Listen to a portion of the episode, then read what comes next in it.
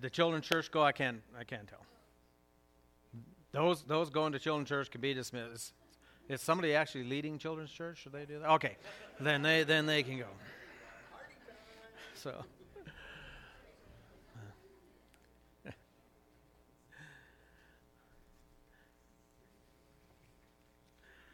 So this uh, week, I uh, I tried to uh, figure out the origin of the term sucker punch.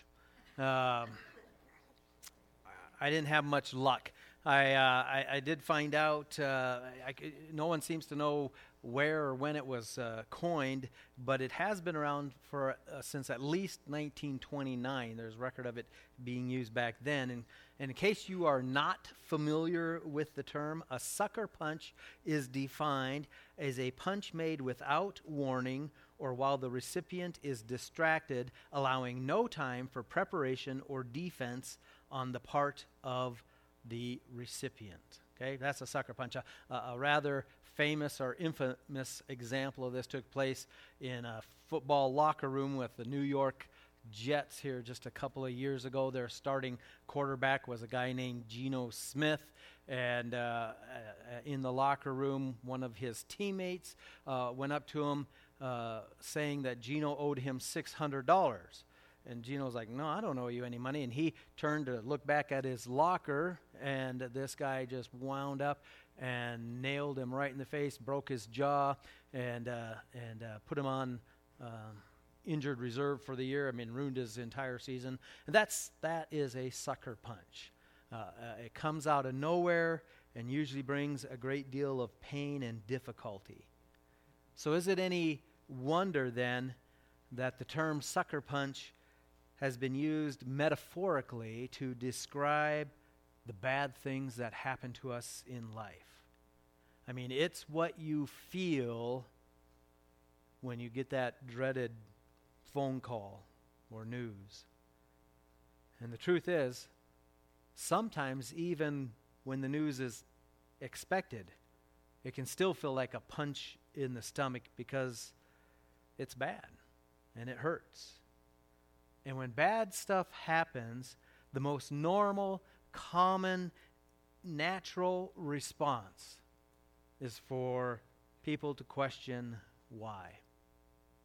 Seems like uh, almost every time I've done this uh, series of sermons by request, I have gotten something uh, related to this question. This time, the person wrote, Why does God let bad things happen, especially to children.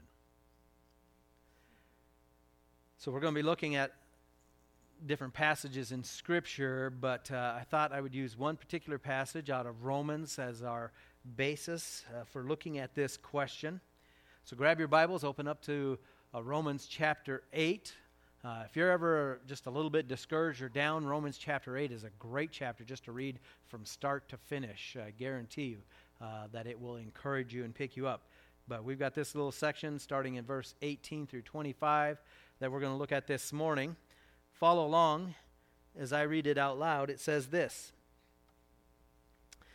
For I consider that the sufferings of this present time are not worthy to be compared with the glory that is to be revealed to us. For the anxious longing of the creation waits eagerly for the revealing of the sons of God. For the creation was subjected to futility not willingly, but because of him who subjected it, in hope that the creation itself also will be set free from its slavery to corruption into the freedom of the glory of the children of God.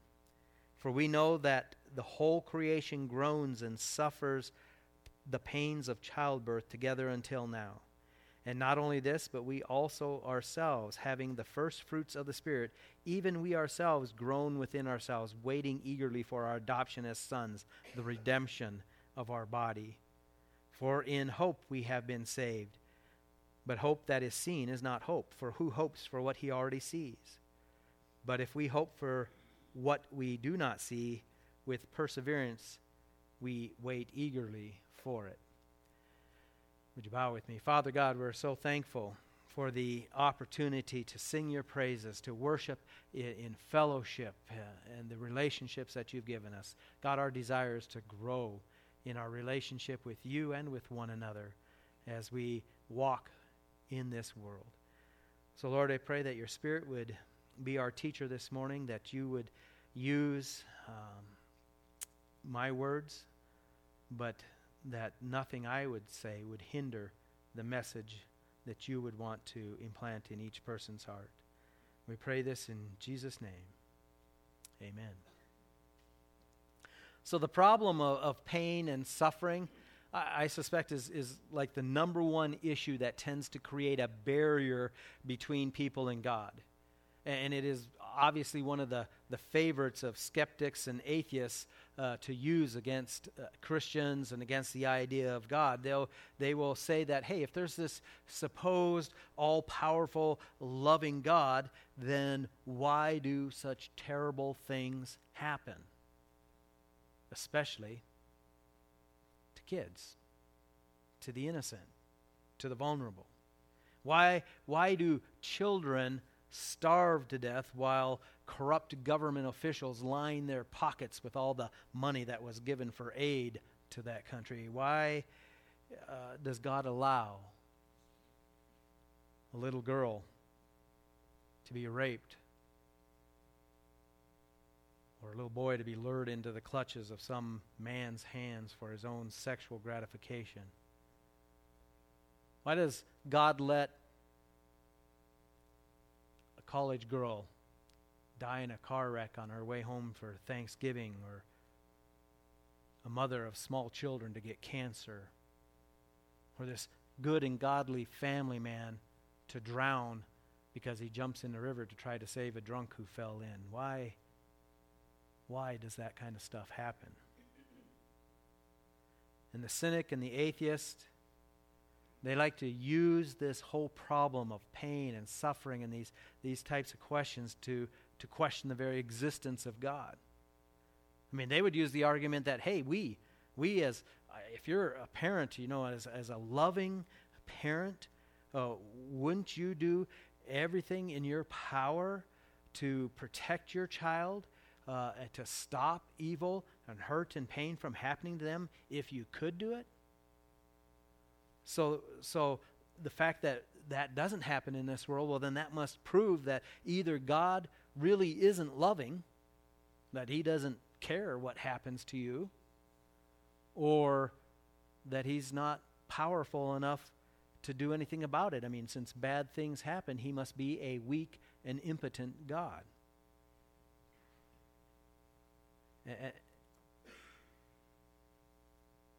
Why? Why would a loving, powerful God allow so much pain and suffering?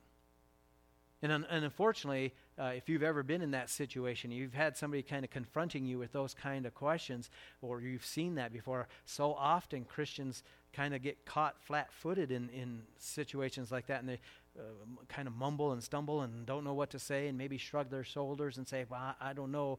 We just, we just need to trust God, which usually isn't a very satisfying answer to the person asking that question. But beyond even that, sometimes as believers, we even struggle with that question. Oftentimes, we're the ones asking that question, why? right? Sometimes it, it might be in the face of some terrible tragedy in this world that, that uh, just really strikes us. Maybe it was the last hurricane when you read that 70,000 people are left homeless in the Bahamas, and, and you're wondering, man, why that great destruction? Or, or, or you hear the latest reports uh, of, of all the young girls that are abducted and sold into sex slavery, and it just breaks your heart and you're saying, why? Why would God allow that? But even more frequently, we ask that why question when something bad happens to us. When the doctor brings that bad diagnosis to you or someone in your family that you love. When your job is the one that gets cut. When your house is the one that is damaged or destroyed by fire or flood or other disaster when your heart is the one that's been stomped on and betrayed. And then we cry out, why? And part of, of the problem of this, this whole subject is, is it's so emotional. It, it hits us right at the core of, of where we live. And, and the reason it's so emotional is because if we believe what the Bible says about God, that He is loving and that He is all powerful, then we understand that He could do something to stop it, but He doesn't right? I mean, if someone asked you, well, who, who could make this world different than the way it is? Who could guarantee that life would be pain free and good for everyone all the time, right? Who could do that? We know the answer is God, right? God could do that. So then, why does a loving, and all powerful God allow bad things to happen? And I want you to know there is a biblical answer to that question. In fact, there's two of them. Unfortunately, most people don't like the first answer, and there's often a quite a bit of confusion concerning the second answer. See, the first answer is this God allows suffering, pain. He allows bad stuff to happen because He is simply giving us what we asked for. And the second answer is God allows suffering because He wants us to love Him. So let's take a look at these two answers. The world experiences, and, and therefore, of course, we experience bad things because we are getting what we asked for. Okay? Do, do, you remember the, the, the account of Adam and Eve, right? God created a perfect paradise for them. They had absolutely everything they needed handed right to them. This is the one and only time in the entire history of the world where socialism worked. Okay? Uh, that's it. Uh, they had everything they needed for free. Of course, uh, they were expected to do their work as all. God gave them the job of cultivating the garden to do that. And, and you know what? Things couldn't have been better for them. But you, you know what happened, right? They ate that forbidden fruit.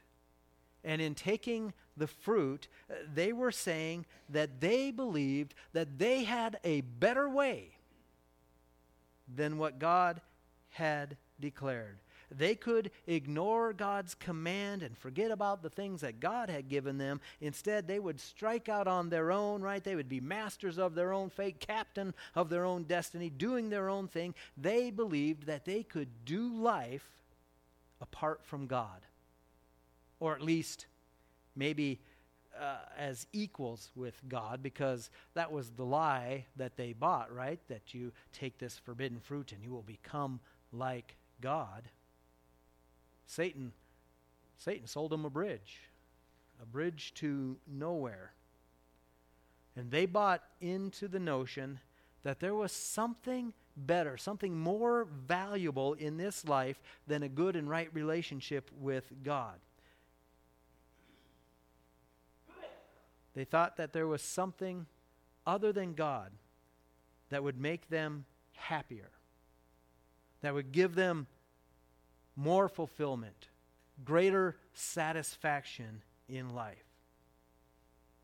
And this current world system, with all of its faults and failures and pain and suffering and brokenness, is the result of that choice.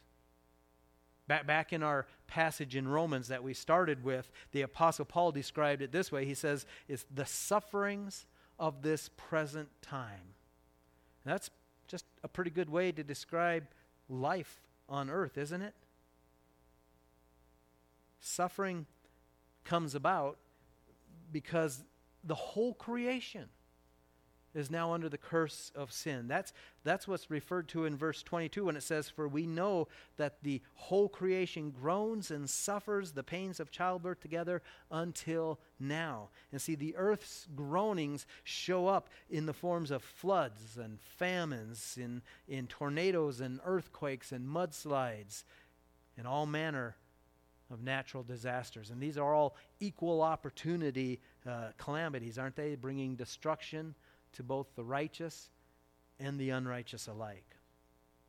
But beyond that, the sufferings of this present time are also seen in the effects of sin. People say and do evil things. Whether that evil is murder and rape or lying and gossiping. And sometimes these things are done maliciously with wicked intent to hurt. Sometimes they're simply done selfishly with no thought to the consequences of others or even themselves. And sometimes they're even done unintentionally. But whatever the case, these evil deeds produce untold heartache and pain. So, so the broken world, with all of its hurt and suffering, is God giving to us what we asked for. We, we wanted our own way, we wanted our autonomy. We sought that and the consequences that come with us, and God gave exactly that to us. Now, maybe, maybe you're thinking, you know, to yourself right now, that wasn't me. That, you know, yeah, Adam and Eve did that, but I don't recall asking for all this pain and suffering. I mean, that wasn't what I wanted. But the truth is, their story is our story, isn't it? I mean, haven't, haven't we all said in our heart at one point or another that we don't need God.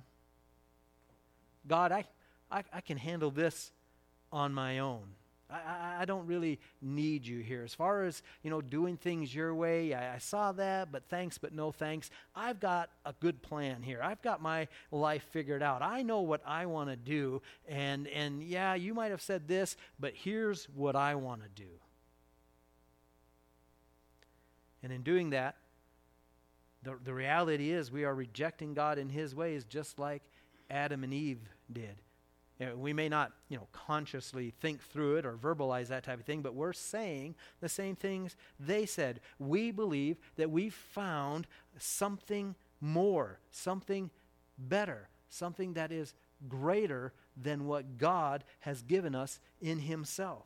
We think we've found a path that will bring us more happiness and greater fulfillment than this good and right relationship with Him. And so we do our own thing. We reach out and take the forbidden fruit and eat. And again, what is God's response when we do that? What does God do?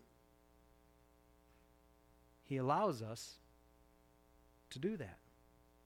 He lets people go their own way. And, and the result of people going their own way is a whole lot of pain and suffering. Every hurtful, sinful act and the pain that it brings to, to the person doing the sinful act, as well as to all the people impacted and touched by that sinful act, is a result of men and women choosing their own way. This pain is God giving us exactly what we've asked for in wanting to do our own thing. That's the first answer to why there's so much pain and suffering in the world. People don't usually like that answer. The second answer is this There's a lot of pain and suffering because God wants us to love Him. You know, maybe you're thinking, wait a minute, that, that doesn't make sense. That's, that's a little counterintuitive, isn't it? I mean, if you want someone to love you, don't you do nice things for them? You, you, you treat them well, you show them respect. You bring them flowers or warm, gooey chocolate chip cookies. If you want somebody to love you, right, you, you, you treat them nice. You would do everything within your power to protect them and shield them from, from harm and evil. Isn't that how you get somebody to love you? So, why would God, who could do all those things, why would He continue to allow? How, how is it that allowing bad things to happen is a result of God wanting us to love Him? The answer is in the nature of what real love is. See, for, for love to be true, for it to be real, it has to be freely and spontaneously given, right? A forced response apart from the desires that come from deep within your heart is not real love. An automatic response is not real love. The, the classic example that could be a robot, right? You, you, could, you could program a robot to say and do nothing but loving things uh, towards you. But does that mean that that robot actually loves you? Of course not. It, it, it's simply following its programming. God could have programmed us as, as humans to always respond in that particular way. But programming is not love. And he desired a mutual, loving relationship with us. So he didn't program us like robots. He also doesn't force us, giving us no choice. One summer, while I was in college, I worked at the YMCA up in, uh, in Rapid City, and, and, I worked with a guy who was just a couple years older than me. He had already graduated uh, from college, and we weren't exactly friends. Uh, we, you know, we didn't hang out together outside of work, but we really enjoyed each other and got to know each other pretty well inside the job because we were both working with the youth department there at, at the YMCA and the, and the year uh, we worked together that summer, and I went back to college. And that next uh, spring, when I came home, I, I, I ho- heard a horrible but, but true story uh, about him. Seems that he had begun dating a, a young girl who was only a sophomore in high school at the time. And I don't know how long they had been dating, but her parents became kind of uneasy with this relationship since she was so young and he was so much older than her at the time. And so they told her, You're going to have to break up. Uh, we don't want you to see him or have any contact with him anymore. Uh, and um, and uh, she agreed to that because she was having some uh, uneasiness too with his strong possessiveness and other things like this. And so she broke up with him. Uh, but he didn't take it very well.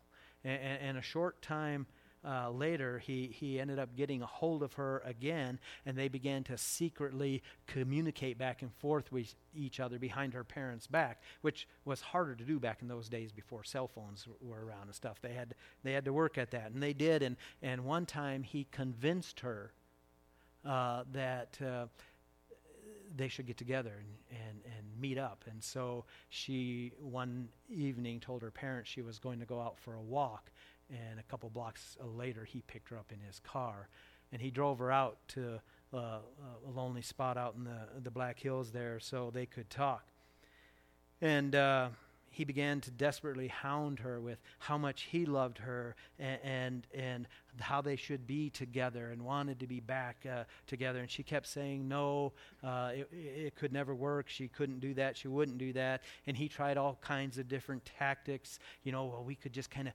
keep secret meeting until you, know, you turn 18 and then, then your parents can't stop you from getting married, or, or we could run away, or we could, you know, he doing all these things. And she was saying, No, no, it would never work. And, and as she kept uh, telling him no, he'd get angrier and angrier until she began to get a little bit scared. But that uh, small bit of scared leaped right up to terrified when he pulled out a gun and pointed it at her.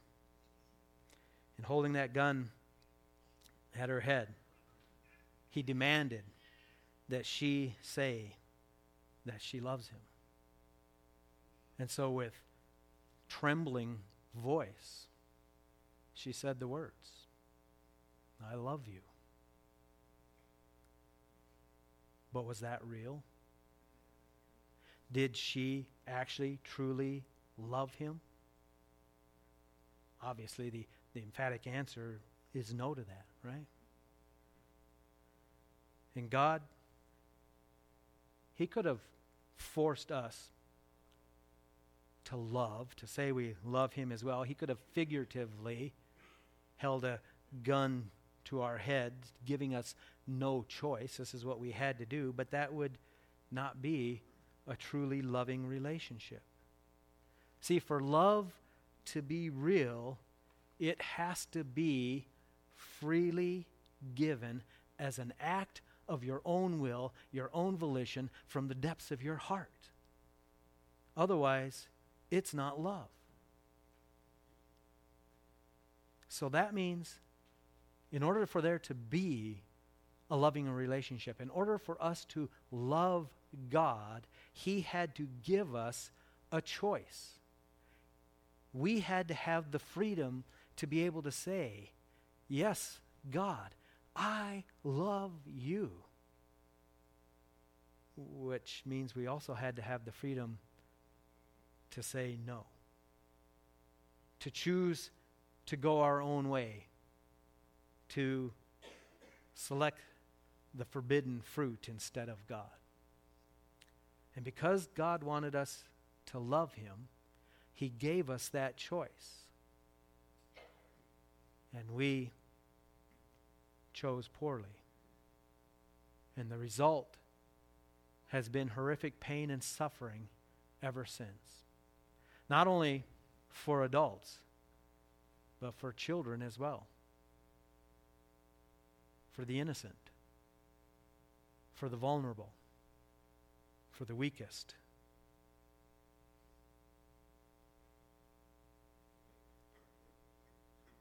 And they're all hurt because of the choice of sin. And that would be a tragic story if that is where it ended. But thankfully, it does not.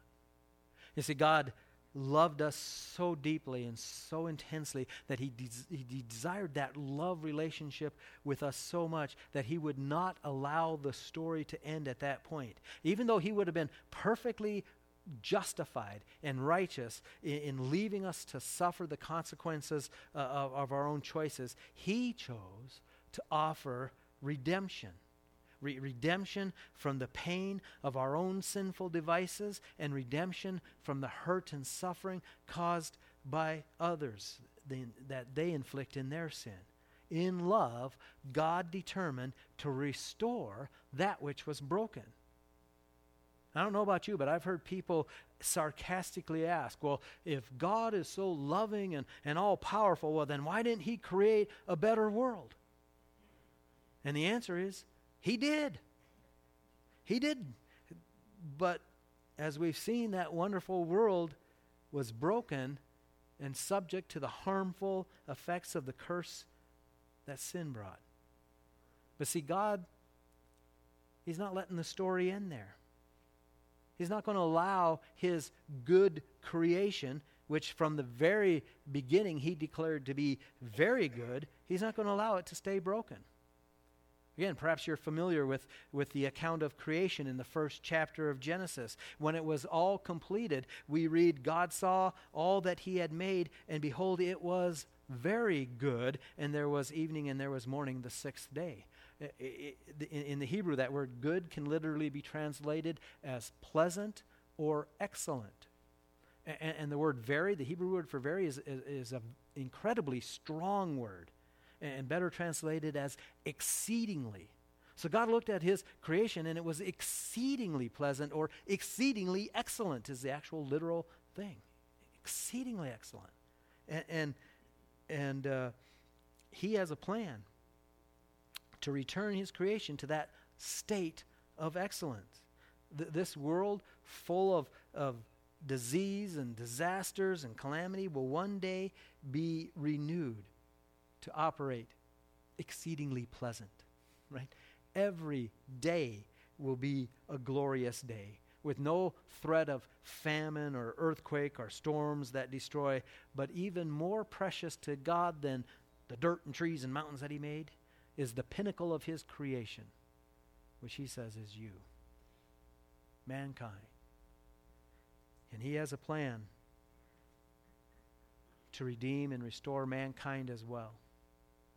And that plan cost him everything. As Jesus Christ willingly went to the cross and sacrificed himself to pay the debt that we had incurred for going our own way, for our sinful choices, so that we could be forgiven and saved. Romans 6:23 puts it this way, for the wages of sin is death. That's the result. That's the consequence. That's the suffering and pain. But the free gift of God is eternal life in Christ Jesus our Lord. And for all those who, who accept his salvation, then we look forward to something far, far better than what we experience now. And that's the, the, measure, the meaning of Romans 8.18, right? When we looked at that, it says, For I consider that the sufferings of this present time are not worthy to be compared with the glory that is to be revealed to us. Two big important parts of that verse, right? The suffering of this present present time. That's that's what we can expect. Now, becoming a Christian does not shield you or give you a free pass on suffering. If anybody tells you, "Hey, come to Jesus and all your problems will be solved," they're lying to you. That's not what the Bible says. It, now, it does say we have incredible resources in God, but understand, Jesus himself said we can count on suffering, right? He, he said, in this world, you have tribulation.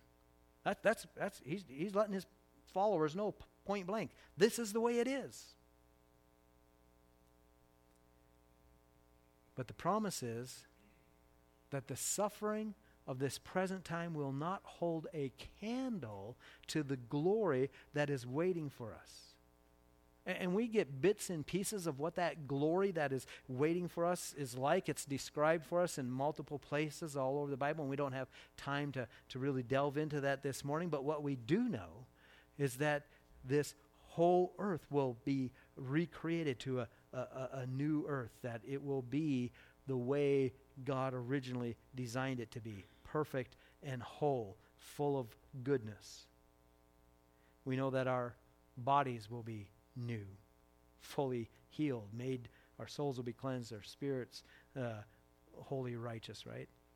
The Apostle Peter kind of described that moment for us this way, but it says, But according to his promise, we are looking for new heavens and new earth in which righteousness dwells.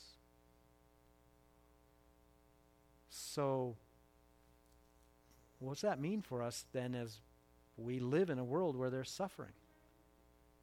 Well, I, I think whenever we see suffering or experience it ourselves, it should cause two thoughts to come into our mind. And the first is a reminder, and that is that that being the, the suffering, whatever it is, whatever is bringing the pain and the hurt. Remember, that's why we need Jesus. When, when you see, when you experience, when you are overwhelmed with that suffering, just ca- make it remind you in your mind that's why we need Jesus. Only Jesus can redeem what was broken.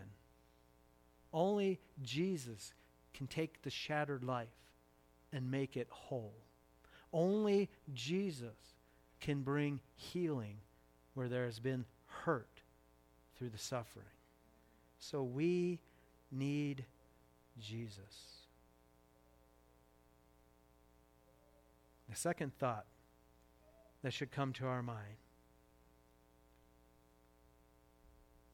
is that the sufferings of this life cannot and will not define us because we are destined for something so much more. There is a better world coming. Remember our passage in Romans 8, the verses how it ended?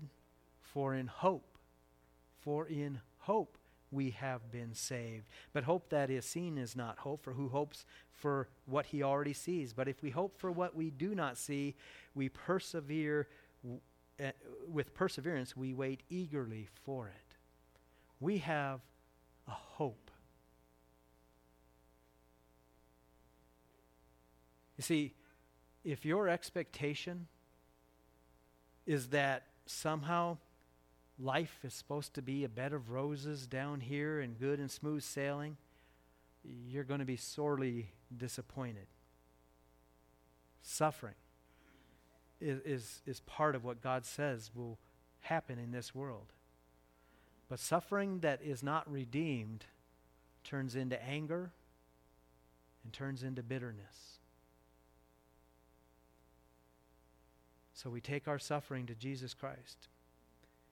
And if instead we have the expectation that, yes, Lord, I know that down here there's going to be some rough times. But God, you will be with me, and you will carry me through to a glorious, indescribable future that will make all of this pain that I'm going through right now be meaningless.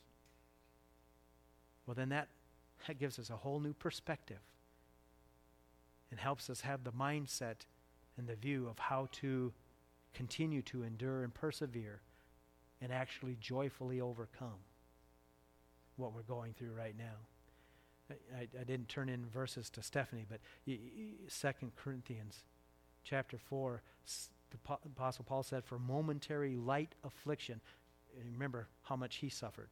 He described it. Momentary light for, for, uh, affliction is producing for us an eternal weight of glory, far beyond all comparison.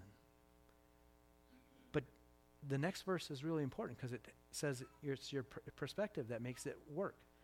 While we look not at the things which are seen, but at the things which are not seen. For the things which are seen are temporary. Everything you're experiencing, everything you're going through right now, what you're seeing right now is temporary. But the things which are not seen, the promise which God has for us, is eternal. That's the perspective that helps us overcome suffering. Let's pray. Father God, we thank you so much for the fact that your word speaks to the issues of this life, even the hard issues. And God, yes, we would like a world that is pain free, where everything is good. And we're so thankful that that's the promise that you have waiting for those who have put their faith and their trust in you. So, God, as we endure and we work through this world, help us keep our focus on that which is to come a new heavens, a new earth in which righteousness dwells. We pray this in Jesus' name. Amen.